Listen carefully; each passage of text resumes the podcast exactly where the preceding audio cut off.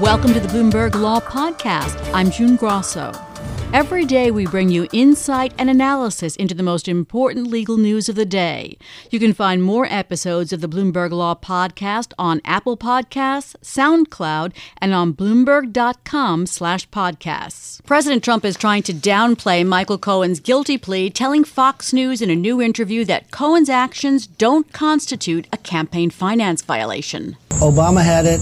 Other people have it. Almost everybody that runs for office has campaign violations. But what Michael Cohen pled to weren't even campaign related. Why, they weren't crimes. Joining us is Ken Doyle, senior editor for Money and Politics at Bloomberg Government. He's coming to us from our Bloomberg 991 studios in Washington. Ken, let's start by straightening out the difference between the fine against Obama's 2008 presidential campaign and the crime, the felony that Cohen pleaded to. Yeah, the, the Obama uh, uh, uh, issue that he was talking about was uh, had to do with reporting. It was a um, the Obama campaign raised uh, three quarters of a billion dollars, uh, and they some of the um, contributors. Uh, gave uh, more than they than they were allowed to give. They they had you know repeated contributions, and some of them went over the line of what they were allowed to give um, and they were not, uh, you know, reported or they were not reported on time. And the FEC went back and audited that uh, the Obama campaign, uh, found some of those problems, and ended up. Um, fining the Obama campaign actually several hundred thousand dollars, but compared to the amount of money in the campaign, it was it was pretty minimal, and it was considered at the time an administrative uh, paperwork violation. Essentially, the the contrast, of course, with the the Michael Cohen uh, case is um, the key issue of intent. We've been waiting for this, uh, you know, shoe to drop for several months. Uh, you know, since uh, Cohen's office and apartment were raided, and they were looking for um, documents and other information that might show whether payments were made, who made them, and and the key issue of why were they made. And Cohen got up there and said it was because. Um, uh, of the campaign and because they were trying to hide uh, what was going on from from the voters, essentially. Ken, as far as we're concerned, you're the top expert in the country on campaign mm-hmm. finance laws. I appreciate and, that. I'll and, and, and, and we, that. well, and we talk all the time about the, the the weaknesses and failures in them, but in this instance, in the Cohen case, did they work? It, it looks like well we'll see. I mean, right? Uh, you know, the, the Cohen is a Cohen made a plea bargain. It's not the end of the story. Um, the question is, um, you know, whether it can be proven that the Trump campaign did something that that it wasn't. Uh, supposed to do and whether whether the president I mean he implicates the president in his statement. I was struck by the contrast between the, the Cohen case, you know, where there was a guilty plea uh, in New York, and then the, the Manafort case in Virginia, where there was a trial. And in the Manafort case, of course, you had, you know, a mountain of evidence, uh, documents, uh, witnesses going in there to testify about the financial and tax crimes of Manafort. In in the Cohen case, you have one guy standing up there saying, "I did it," and it was because of the campaign, and because it was a plea bargain. That prosecutors don't have to prove anything more than that. They've got the the guy that they're charging admitting that he did it. But if somebody else is charged who says he didn't do it, like President Trump they would need to prevent, present more evidence and present witnesses like Cohen to try and prove that case. And so that is where this moves now. But can, but can um, the prosecutors can't uh, couldn't have stood by uh, Michael Cohen in his plea if they didn't have evidence that what he was saying in other words, if they didn't have evidence backing up what he was saying, they yes, had to have they have to have something. Yeah. They've also they haven't named people, but there are other people referenced. And mm-hmm. my question to you is if and Khuzami said, the deputy U.S. attorney said afterwards, we will not fear prosecuting additional campaign finance cases.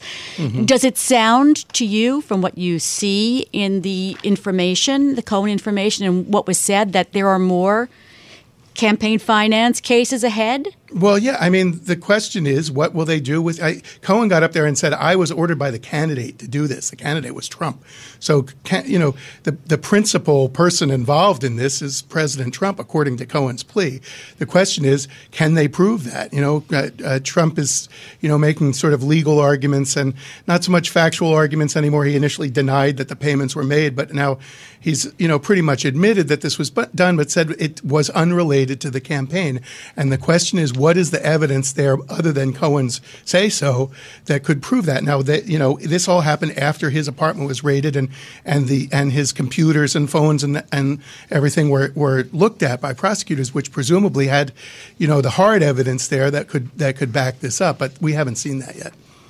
Uh, Ken, uh, we want to also talk about this other campaign finance case um, involving California Congressman Duncan Hunter. Mm-hmm. Uh, he has now been charged uh, with using hundreds of thousands of dollars in campaign funds for personal expenses. Mm-hmm. Uh, what's your analysis of that case? Yeah, this is one that, that also came down on Tuesday. Tuesday was a big day, uh, and another one that has been percolating for, actually for years. I mean, it's a year and a half ago that uh, the House Ethics Committee announced that it had handed off uh, uh, an investigation of Hunter to the Justice Department. Um, this, you know, similar to uh, some of the some of the issues involved in the Trump situation, uh, comes down to questions of intent. That if somebody um, you know, it, it, certainly somebody a, a, candidate is allowed to raise and spend money. That's the key to to running campaigns.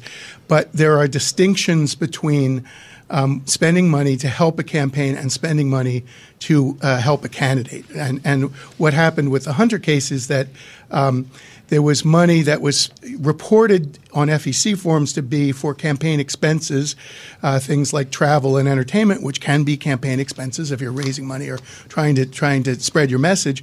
But in fact, according to the prosecutors, uh, this was money that was used to take family vacations, to pay for his school tuition, to pay for um, you know other types of entertainment. Uh, you know, some of it very lavish. It was two hundred fifty thousand dollars that it was that where you had a family family here that was just simply living beyond its means and using the piggy bank of a you know a campaign account stuffed with cash uh, and in a in a district where he was considered a very safe candidate didn't need to spend a lot of money to get elected and he was just helping himself to the money that's that's Ken, the allegation Ken just a, about a minute here how could you expect to get away with such flagrant violations like that? Oh, that's a that's a great question, and I, I don't know. I mean, I think that um, you know, somebody, uh, a, a, congressman who figures that he's in a safe seat, who has a huge amount of money, I think probably has a temptation. You know, any of us sitting there, you know, with a, a, an account that we could just write a check on for anything.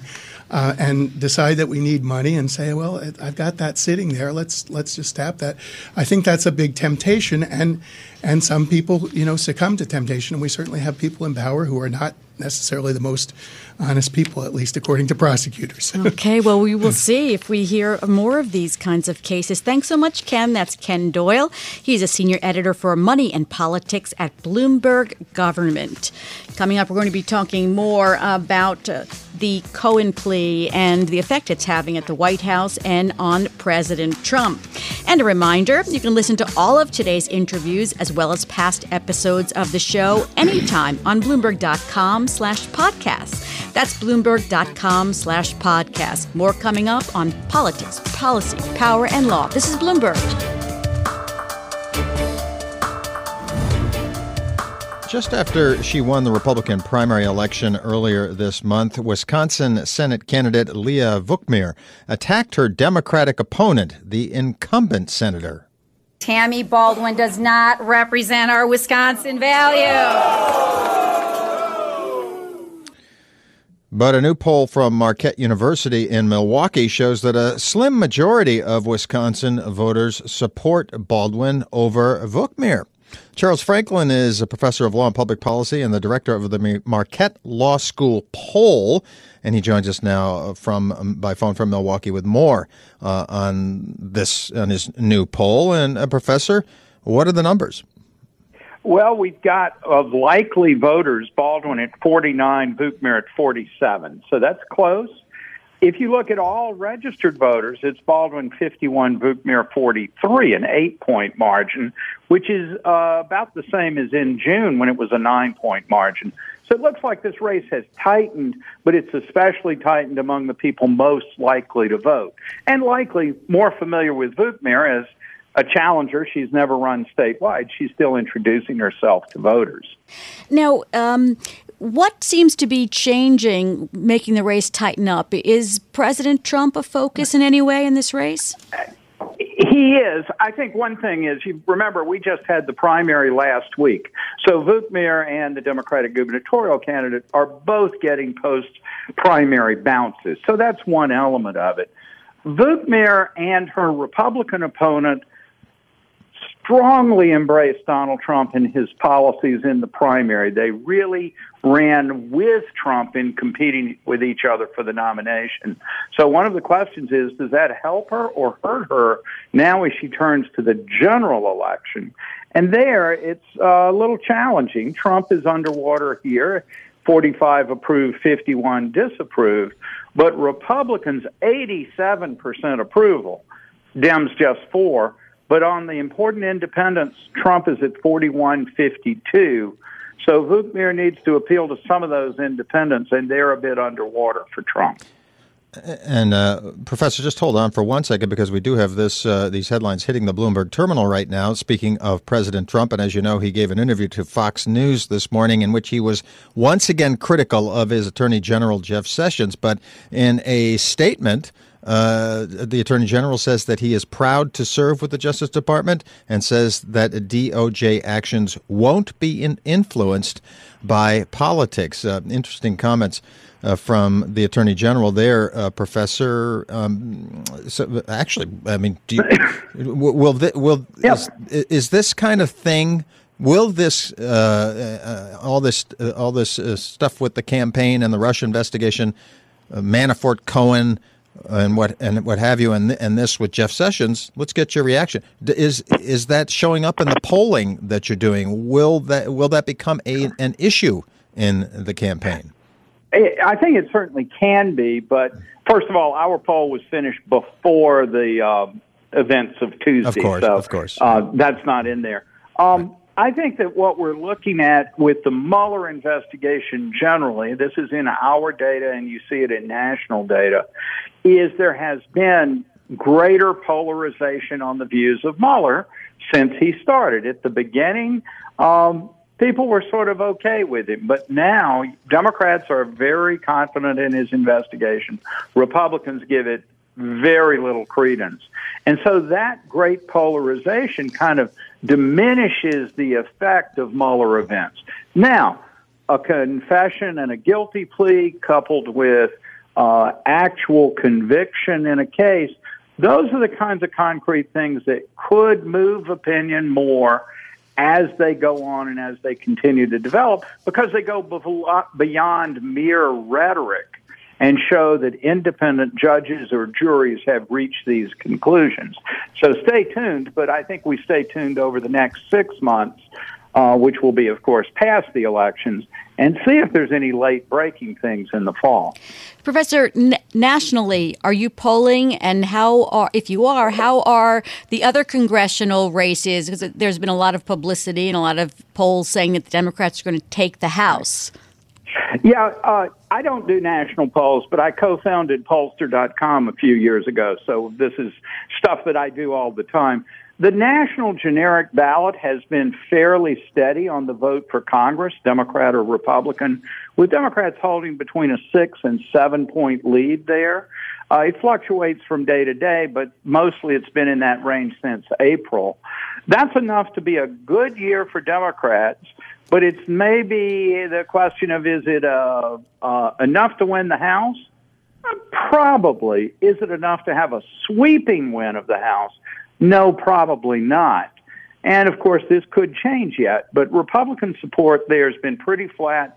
Democrats have been fluctuating recently, have moved up just a little bit, but overall, not a lot of movement still good for the Dems, but not overwhelmingly so. Uh, just back to Wisconsin, I'm just curious if if trade wars are showing up in in your polling. They are, and we're seeing movement again affected by the rhetoric of the president and, and other Republicans. Uh, we've been asking whether trade tariffs will be good or bad for the U.S. economy. In uh, July, only 24% thought the tariffs would be good. That was in the wake of the president's attacks on Harley Davidson as well. But now, a month later, uh, tariffs good has gone up to about 34 or 5% support. And most importantly, Republicans have gone from only about 40% thinking tariffs are good to now 60% of Republicans think tariffs are good. It's a strong example of political leadership being able to move their supporters even on uh, economic ideas that we used to think were baked in okay. in a free market Republican Party. Charles Frank- Franklin, professor of law and public policy and the director of the Marquette Law School poll with all the numbers. Thank you so much. Well, coming up on Bloomberg Politics, Policy, Power, and Law, Democrats reveal their plans to overhaul the tax overhaul. Thanks for listening to the Bloomberg Law Podcast. You can subscribe and listen to the show on Apple Podcasts, SoundCloud, and on Bloomberg.com slash podcast. I'm June Grasso. This is Bloomberg.